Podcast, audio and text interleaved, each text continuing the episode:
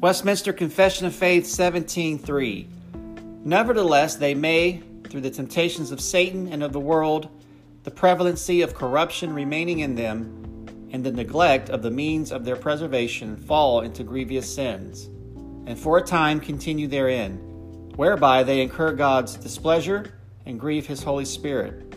Come to be deprived of some measure of their graces and comforts have their hearts hardened and their consciences wounded hurt and scandalize others, and bring temporal judgments upon themselves. This concludes the reading of Westminster Confession of Faith 17.3, brought to you by thereignofchrist.com.